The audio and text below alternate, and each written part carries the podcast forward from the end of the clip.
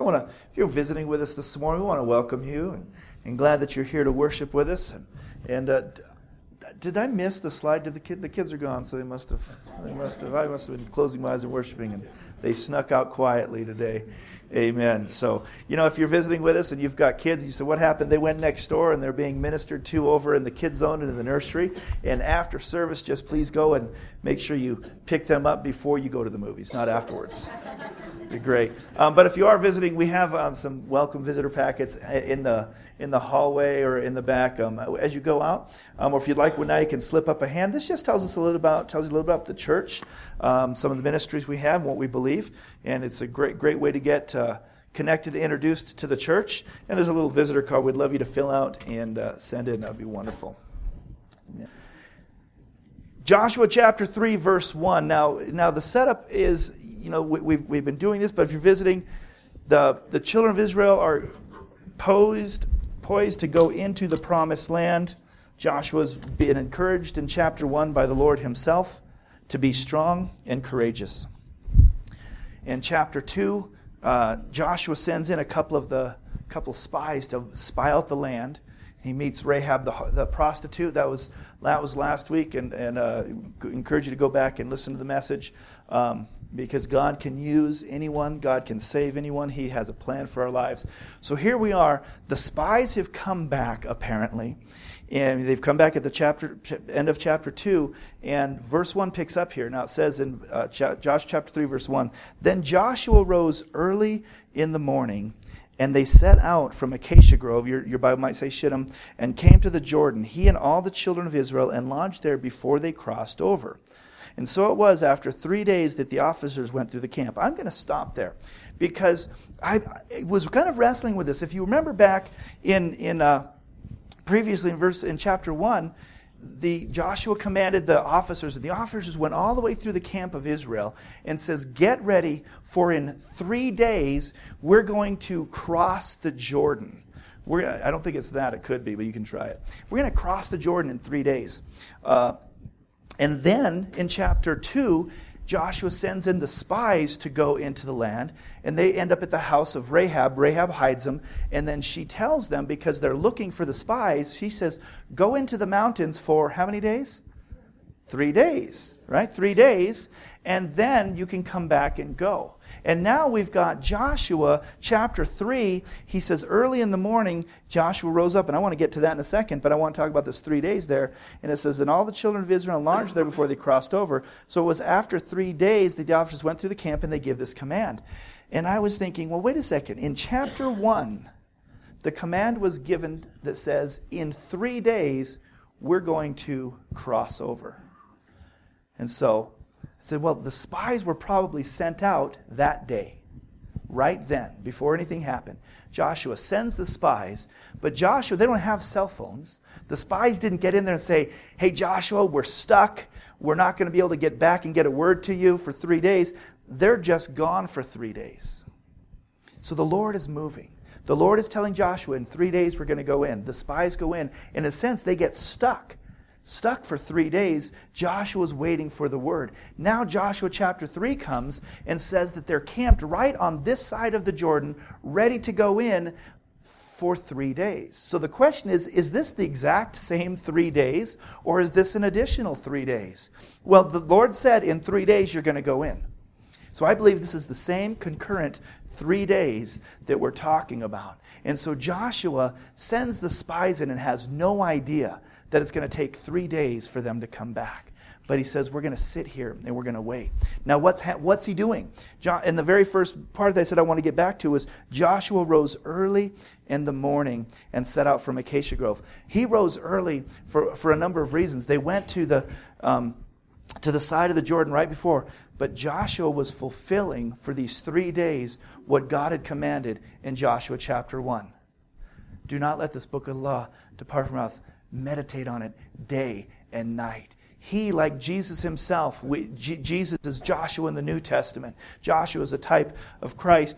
And um, he is seeking the face of God for those three days. and just, he's not strategizing. He's just seeking God and they're waiting for three days. He doesn't know how long it's going to take for the spies to return, but he knows that God has got a plan. He says, so they're just waiting and seeking the Lord before they go in and possess their possession. There was something back in chapter, uh, chapter 1, I believe, and it was actually, the specific verse, verse was in my notes, so I'm just going to recall it.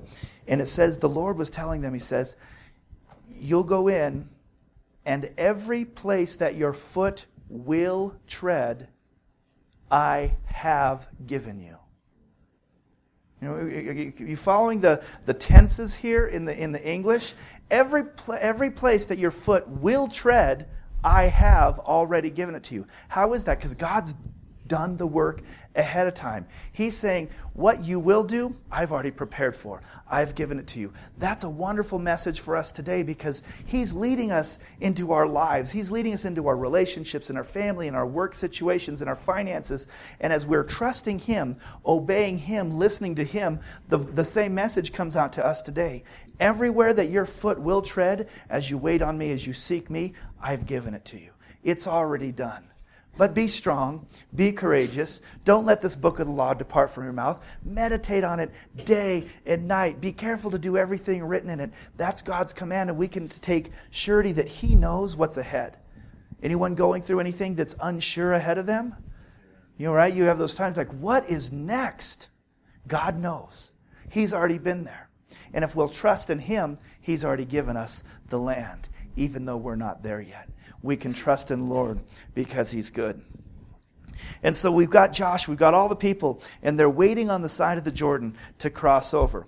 And then, and so Joshua, after three days, the officers went through the camp and they commanded the people, saying, When you see the ark of the covenant of the Lord your God, and the priest and the Levites bearing it, then you shall set out from your place and go after it. And then verse 4 says, There shall be a space between you in, in this chapter, we see the word ark. I think 10 different times. It talks about the Ark of the Covenant. And then remember, the Ark is where they kept the tablets. And, and so the Ark was going to go first, and they had to stay a ways back. And the Ark was going to come up, and it says that they're going to stand right on the edge of the Jordan in just a minute. And when they put their feet into the Jordan, the Ark of the Covenant is going to go in first. And, and we're going to read that. But the Ark represents the presence of God. Wherever the Ark of the Covenant was, that's where the presence of God. As, as we go for the, the, the, the, future, when David goes into battles, they always bring the ark, and wherever the ark was, God was winning battles. Later on in Samuel, we find this, this obscure character named Obed Edom when, when the ark of the covenant falls off the ox cart and Uzzah dies, and they go, We don't know what to do with this. They put it in the house of Obed Edom. The ark of the covenant goes in the house of Obed Edom, and everything he has is blessed the presence of God is represented in the ark. And so as we're talking about the ark, we're saying this is God's presence. And the God's presence is going to go before the Israelites and going to go into the Jordan. Now, verse 5. Um, actually, go back to verse 4 says, There'll be a space between you and about 2,000 cubits. Don't come near it that you may know the way which you must go. This is helping us to understand God is going before us. We're, we're, we're not, he, He's already in front. You have not passed this way before. That just stood out to me this week. I haven't passed this way before. It's new. And it gets really, really scary at times you know, we, we like, a lot of us, not everyone, some of you are pioneers, some of you are the people who just love something new. But there's a lot of people who just, nothing new, let's just kind of keep the same thing, same job, same friends, because it's comfortable. And for 40 years, the Israelites, they knew their area. I mean, there wasn't a whole lot of, lot of exploring to do. They knew it. And now they're going into somewhere new, and the Lord says, You haven't passed this way before. Churches, the Lord is leading us as a congregation, and you and me individually in our personal lives with Him. He's going to lead us into things that He's going first. But we haven't been there yet, and it's going to be new. And we have to keep our eyes on the presence of God. We need to know which way God is moving. See, we, we, we, have to, we have to keep enough, we have to, we have to be following, not leading. not even always walking side by side. Of course, His presence is with us side by side, but we need God in front of us so that we're following Him. Anyone ever get ahead of God? Don't answer that. You know, we get, we get ahead of God sometimes and, and we're in trouble. Or, or, have, or have you ever been where you're riding a bike or skating or doing something right next to somebody and all of a sudden they turn? And you're like, wait, that's happened on, on, on, motorcycles a few times. You know, you can't you know start riding right next to somebody, and then they they want to turn left, and they're going down a trail, and you're. We keep our eyes on the Lord and let the Lord lead us wherever we go. So, what does verse 5 say? This is so important. It says, And Joshua said to the people, Sanctify yourselves, for tomorrow the Lord will do wonders among you. Some of your Bibles say consecrate, sanctify, consecrate. The word is, is really simple. It, it means to make holy. I've heard it translated to set apart. When something is, is holy, it's untouched, it's clean, it's been made pure by God. He says, Sanctify yourselves, make yourselves holy, set yourselves apart. You know, I, I remember Pastor Jeff would always, you know, he would always preach about being sanctified for the Lord. And he says, you know, it's really setting apart. That means that it's, it's for God's use only. And I remember, I remember at the time as I was playing bass on, on the worship team, and I took the bass. And I says, God, I'm going to sanctify this bass to you. And I says, and I, and I thought about it. And, and in fact, I'm going to tell you, I had a guitar later and I didn't sanctify it. And I'll explain the difference. On this bass, I says, I am only going to play music for your glory. That means I'm not going to play Hotel California. I'm not going to play anything else on this bass. It's set apart for you only. So kind of a kind of a big step. I, took my guitar and I thought, you know, I might play a song, "Take Me Home, Country Roads." I don't know, and maybe it's not to worship God with. So there's a little difference, and in my heart, I knew. It "Sanctify yourself, be holy, be used by God." And, and Josh says, "Listen, we're going in. Make yourselves holy. Set yourselves apart. Don't look like the world." You know, something that we, I, have been hearing and, and, and honestly was even in my vocabulary in the past is this idea that we need to become like the world so that we can win the world. And I think that we got us skewed there a little bit. We're not supposed to be like the world. We're supposed to be like Jesus. And Jesus in us will win the lost. The Jesus in us, because the world already has the world. They don't need more of the world to give it hope. Those who don't have Christ need Jesus to bring hope. And so I'm not saying that we're supposed to, you know, dress some weird way or wear robes or, or you know, that, that we can't have a normal job. But we're supposed to be holy. We're supposed to live as Christians like Christ. And then the Christ in us will win our neighbors and our friends. Because Jesus Christ is where hope is. Not in me being cool and I can do this in the world and I'm just like all the other people, but I also have Jesus. Wow, what a great thing. No, I, I, should be different. My, my life should say, I've got a hope and a joy in my life. It's because of Jesus. And, and when, when people say, well, well, you know, why don't you do those, th- some of those other things? So, you know, I just, I just don't think that's what God would have me do and, and be okay with that. Sanctify ourselves for tomorrow. Boy, don't we, do you want to hear this this morning? Sanctify yourselves for tomorrow the Lord will do wonders among you. Could we believe God to do wonders among us in the midst of our daily grind and all the stuff going on? Well, let's begin to watch the presence of the Lord. Let's follow the presence of the Lord. Let's sanctify ourselves and, and, and let it's His holiness, but set ourselves apart and say, I'm going to serve God. I'm going to worship God and see the wonders of God begin to happen in our lives. That's what I want to see. Amen? Amen. And so Joshua spoke, speaks to the priests and says, Take up the Ark of the Covenant and cross over before the people. And so they took up the Ark of the Covenant and went before the people.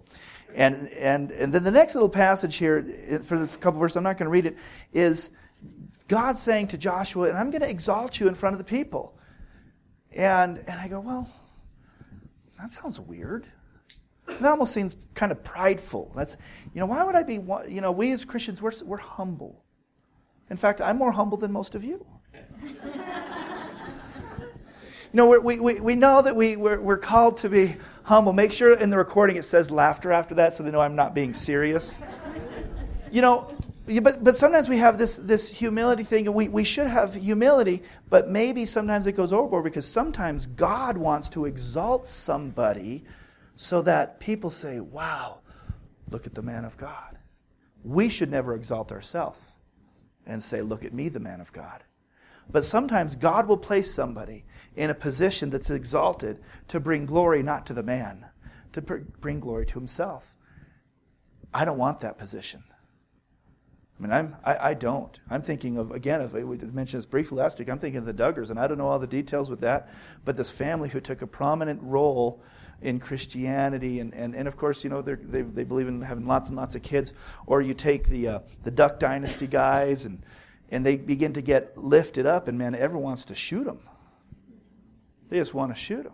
But God can, and why? Because they're making an impact in the world. So sometimes this is what God did with Joshua. He wanted to exalt him so that he could be a leader, a godly leader. And, and you could, are in a place that God might want to exalt you in your workplace, in your family, with among your friends, and He might want to exalt you to a place so that you can be an example and a leader. And you just have to really, at that point, trust in God. Don't let it go to your head. And, and just say, okay, God, if that's what you want to do, then really keep me close to you. Keep me close to you. So, so God desires to exalt us sometimes for his glory. And it goes on after that little section. Um, it says, uh, verse 9 says, This day I have rolled away the reproach of Egypt from you. Therefore, the name of this place is, I'm um, past sticky pages. Sticky pages. I'm going, that is not right. Um, verse 11. It says, um, So, behold, the ark of the covenant of the Lord of the, all the earth is crossing over before you into the Jordan. Now take for yourselves one man from every tribe of Israel, one man from every tribe, and it shall come to pass as soon as the soles of the feet of the priests who bear the ark of the Lord, the Lord of all the earth shall rest in the waters of the Jordan, that the waters of the Jordan shall be cut off, the waters that come down from upstream, and they shall stand as a heap. This miracle of God is my favorite miracle, other than, of course, raising Jesus from the dead. Of all the miracles in the Old Testament, I, this, there's something, you know, amazing. Well, the sun, the earth standing still is also pretty cool. You know, I, I, I gotta. But the reason I like this is because because I've tried to shovel snow in a snowstorm. It's really hard. I had we had um, a, a leak in our garage uh, a number of years ago, and we were living up on Lofty View, and we were having torrential rains that year. We had a lot of rains right around Christmas time, and uh, it was about four years ago. You guys would remember. I mean, the Victorville was flooded, the streets, it was really bad. Well, apparently the water was flooding in underneath our house under the buildup, under the stem wall. And, and when they built the stem wall, they dug it out. And so basically made a moat under our house. And so all the water was pooling up about three feet deep on the stem wall. And it was, and the garage was below the level of the stem wall. And so the water was just just coming in through the walls, through the concrete wall, even just seeping into our garage. And it was raining day after day after day. And then, in addition, there was water waiting to come in. So I would get the big squeegee and I'd push all the water out and trying to get everything off the floor. And every time I started getting that water out, it would just flood back in. You know, you've, if you've ever had a busted pipe, you don't start cleaning up the water until you turn off the water. Right? It's just like kind of futile. And this is what was happening, but I couldn't turn off the water. It just kept coming in, and so all you know for hours, and I and I, I, had to keep it keep it going, otherwise it'd get too high. So sometimes I was down there for hours just trying to keep the flood. You know, at nighttime it'd get a little colder, so it wouldn't move as fast. And for days until we got we got pumps and stuff actually in the little stem stem wall in the moat, and pump the water out. I was battling this. Joshua and the people of Israel are about to cross a river. And God didn't make a bridge. If, I, if it was me, I'd say, You're going to cross the Jordan, and I'm going to make a magical bridge appear. And you will walk over the Jordan into the land, which also would have been a pretty cool miracle, like walking above the water. But God stopped the waters. And that says they piled up in a heap. You ever try to stop a river? And it says at this time of year that the water overruns the bank. So this isn't a trickle. This wasn't a trickle. God didn't just cause a little landslide, up and to block the water for a little while. It says this, it was raging waters, and he stops the waters, and then they walk. That's an awesome miracle. Are things coming into your life really fast? Are the bills piling up? Something coming?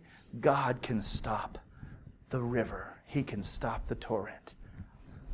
But look when He does it.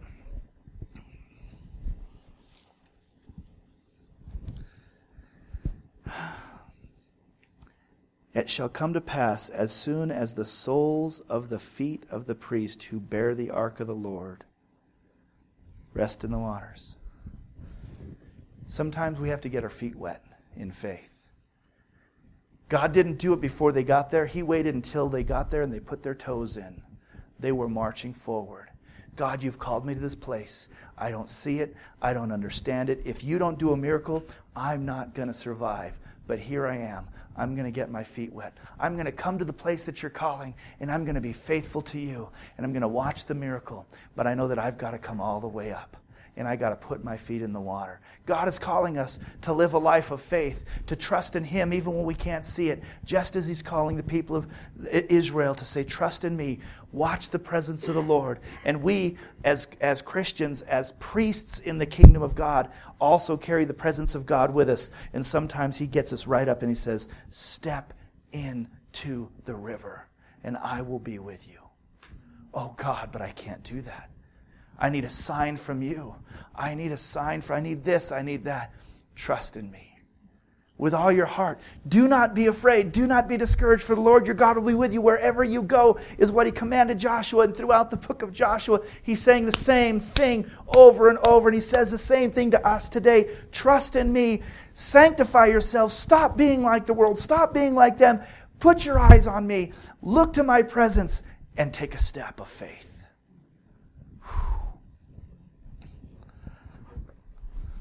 That gets me excited.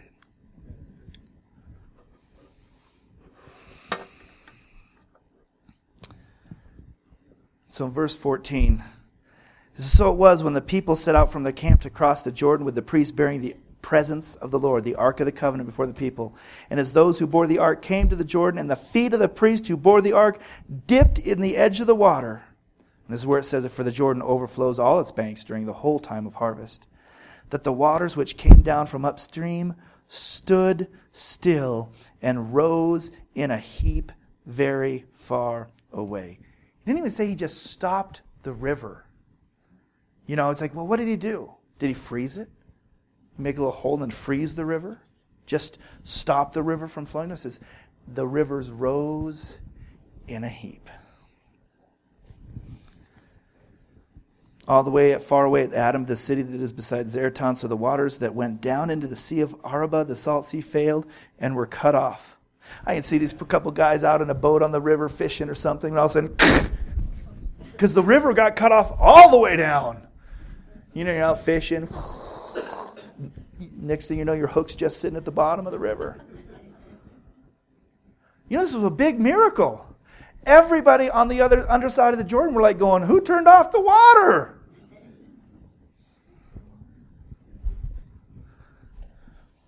I think God just likes to show off sometimes. He showed off in my life. Then the priest who bore the ark of the covenant of the Lord stood firm on dry ground in the midst of the Jordan. And all of Israel crossed over on dry ground until all the people had crossed completely over on the Jordan. This is the second water crossing for the children of Israel. And you know, we have to understand that all of the men of fighting age died in the wilderness. Not everybody died in the wilderness. So there was those who were under the fighting age that came out across the Red Sea who were still alive. These now, with the, they were men, they would be the warriors. They would be the moms now. 40 years later, they'd be the grandmothers. But they remembered when the Red Sea opened up and they walked across dry land. And now God is doing it again. God's faithfulness comes in different seasons of our life, and we have to remember and remember those things. And they had to remember for 40 years the miracles of God from before, and now He's doing something afresh. But let me tell you about these two different types of baptism, if you will, these two different sides of, of the water crossing. The first one was when they came out of Egypt, and Egypt is a, it represents the world. So when the 40 years before, when the children of Israel were coming out of Egypt and they went through baptism, they came through the waters, God saved them. He was saving them out of the world. When we come to Christ, He saves us from our sin. He saves us out of the world, and we become like new creations, and it's really good. But that was just the first time of, of, of leading through the, the waters. Then they wandered around in the desert. They were free from Egypt, but they hadn't gone into the promises of God in their life. There is a lot of Christians today that are wandering around in a spiritual wilderness. They're saved, they trust God, they love God, but they've never gone into the promises of God. Maybe they're a little afraid. Maybe things are happening in their life and they're holding them back. And I'm going, I'm just going to kind of run around here in the wilderness. I don't know about this sanctifying myself, setting myself apart. I don't know about testing God for this next step and becoming different because when Israel came into the next land, they were different. And people, a lot of Christians today are wandering around in this wilderness, but God is talking to all of us today to say, it's time for you to come into the next thing I have to you. I didn't just want to save you from the world. I didn't want to just save you from your sin. I've got a plan. I want to prosper you. I want to give you abundance, and I have a plan for you to be my agents in this world. And I'm going to lead you across the Jordan River. But you have to trust me. And you have to sanctify yourself, consecrate yourself, trust in me, look to my presence fully, and I'll lead you in. And his presence goes before us. Now listen, as the, as the presence of God went in, it stopped right in the middle of the circumstances. And the children of Israel passed by. God goes before us, He goes with us, He becomes our rear guard. He makes sure that even the thing that saves us at the beginning won't attack us from behind. We can trust him. And we go, and in this next chapter, 4 is going to be wonderful because it talks about, Joshua said that they're all going to pick up stones out of the middle of the Jordan River and they're going to build a memorial. Why? Because we have to recognize God's salvation in our lives and remember it and talk it with our kids. But God is calling us as individuals, not just out of the world. See, there's a lot of people still in the world, they don't know Jesus yet. They're lost. And they think about the, the Israelites. They were, they were making their bricks, and life was, well, was, I guess it was okay. They had some food. And in fact, it must have been okay enough that, that when things got bad with Moses in the wilderness, they said, man, we want to go back to, we want to go back to Egypt. And so, so they were stuck in their slavery to the world in their life, but it was normal. Do you know anyone? And you don't have to raise your hand. Think about it. It could be yourself, it could be someone else. You go, they just seem like they're in this trap and they're doing the same thing over and over again, but they're okay with it. Well, you can live in, in slavery. You can live in Egypt for a long time. And if that's normal to you, then you just might just keep living there. Well, God says, I've got something better for you. There's a saying that says, you know, the, the devil that I know is better than the devil I don't. That, that's why a lot of people stay in abusive relationships. At least they know what they can expect. And this is what, what people uh, can, can do today and do. And God is calling them out of, out of the world. And they said, Yeah, but I don't know what that looks like. Well, I can call to you and tell you, and you can call to your friends and tell them, Listen, I know you don't know what it looks like, but it's good. God has something good for you. Come out of slavery. And then we, we, we come across and he saves us with a mighty hand. And our enemies go, we come into the wilderness and we're, we, we think we've arrived. But that's only the, the next step. And we stay there and He teaches us to trust in Him. But then He calls and says, I've got something else for you. You've gotten too comfortable in this land now. I'm feeding you with manna and things are okay, but I've got something even better. And everywhere that you will put your foot, I have already given to you. But you got to trust me. You got to let go of what you know. Look to the presence of God and follow it. See, I don't have to look like them anymore. I'm not going to look like the world and I'm going to put my trust fully in God, in the presence of God, and I'm going to walk through the middle of the Jordan. And you know, when you got to the other side, it's real hard to get back. It's a real battle to get back. Don't go back. Go forward into what God has for you. Embrace the newness. He says, You have not passed this way before, and that's scary. But God says, I'm going to lead you. I'm going to provide for you. I'm going to take care of you. I've already done it. He's done it in Jesus Christ. He's made all the sacrifices that we need. We just have to possess that which He's given us. Church, He's got such good things for us. We don't want to wander, though, just in the wilderness. Go, well, it's been pretty good here. You know, 40 years. We're about to celebrate our Jubilee. We're not going to have the same 50. These are great 50 years. But let's walk into the next thing that God has for us as a church.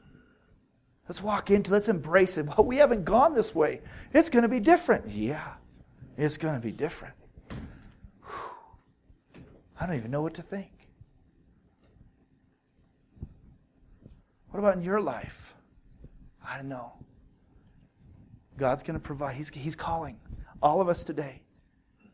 Listen, seek my presence. Let the word dwell in us. Meditate in the word. Be close to his presence. Keep our eyes on him. And then put our toes in and say, okay, God, I'm coming. I'm coming. I've got a friend. I'm not recommending this, but I loved his faith when he was a young youth, when he was a youth himself, just late teens he and his Bible college buddies would go out to a pool. And they were just, they were like, they were just wanted to have faith. And they would just stand at the edge of the pool. And they'd just step in. They thought, God, you know, Peter, you called Peter to walk on the water. I can too.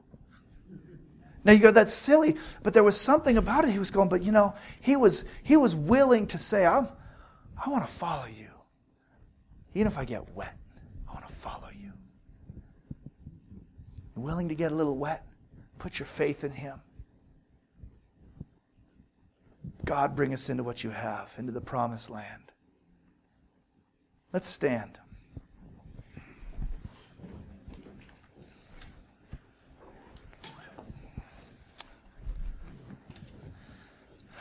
Hallelujah. Hallelujah.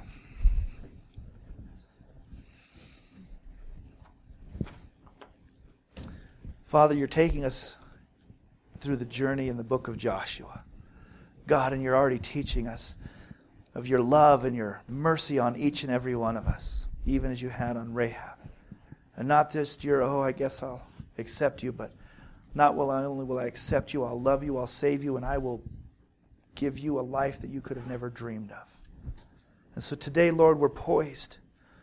We're poised on this side of the Jordan River. God, there's a lot of us in here, I think, that are tired of walking in the wilderness. We're saved. They know you, they've watched your miracles. But it's time to cross over into the, the next part of their life in you. It's time for us to sanctify and consecrate ourselves and say, I'm going to follow you. I'm not going to look like the world. I'm not going to be like the world. I'm going to be your son, and you are my righteousness, and you are my holiness. And so here we are, God. We're poised and ready to go in God. Give us the confidence. Help us to next, take this next step and cross into the promised land. God, as a congregation, as individually in this room, Lord, you're already stirring and moving upon different hearts, tell, telling different people in this room what it is that you're telling them to consecrate themselves from. and set themselves apart from and to you. Father, today, as we're standing before you, we'd say, Here we are. We're ready.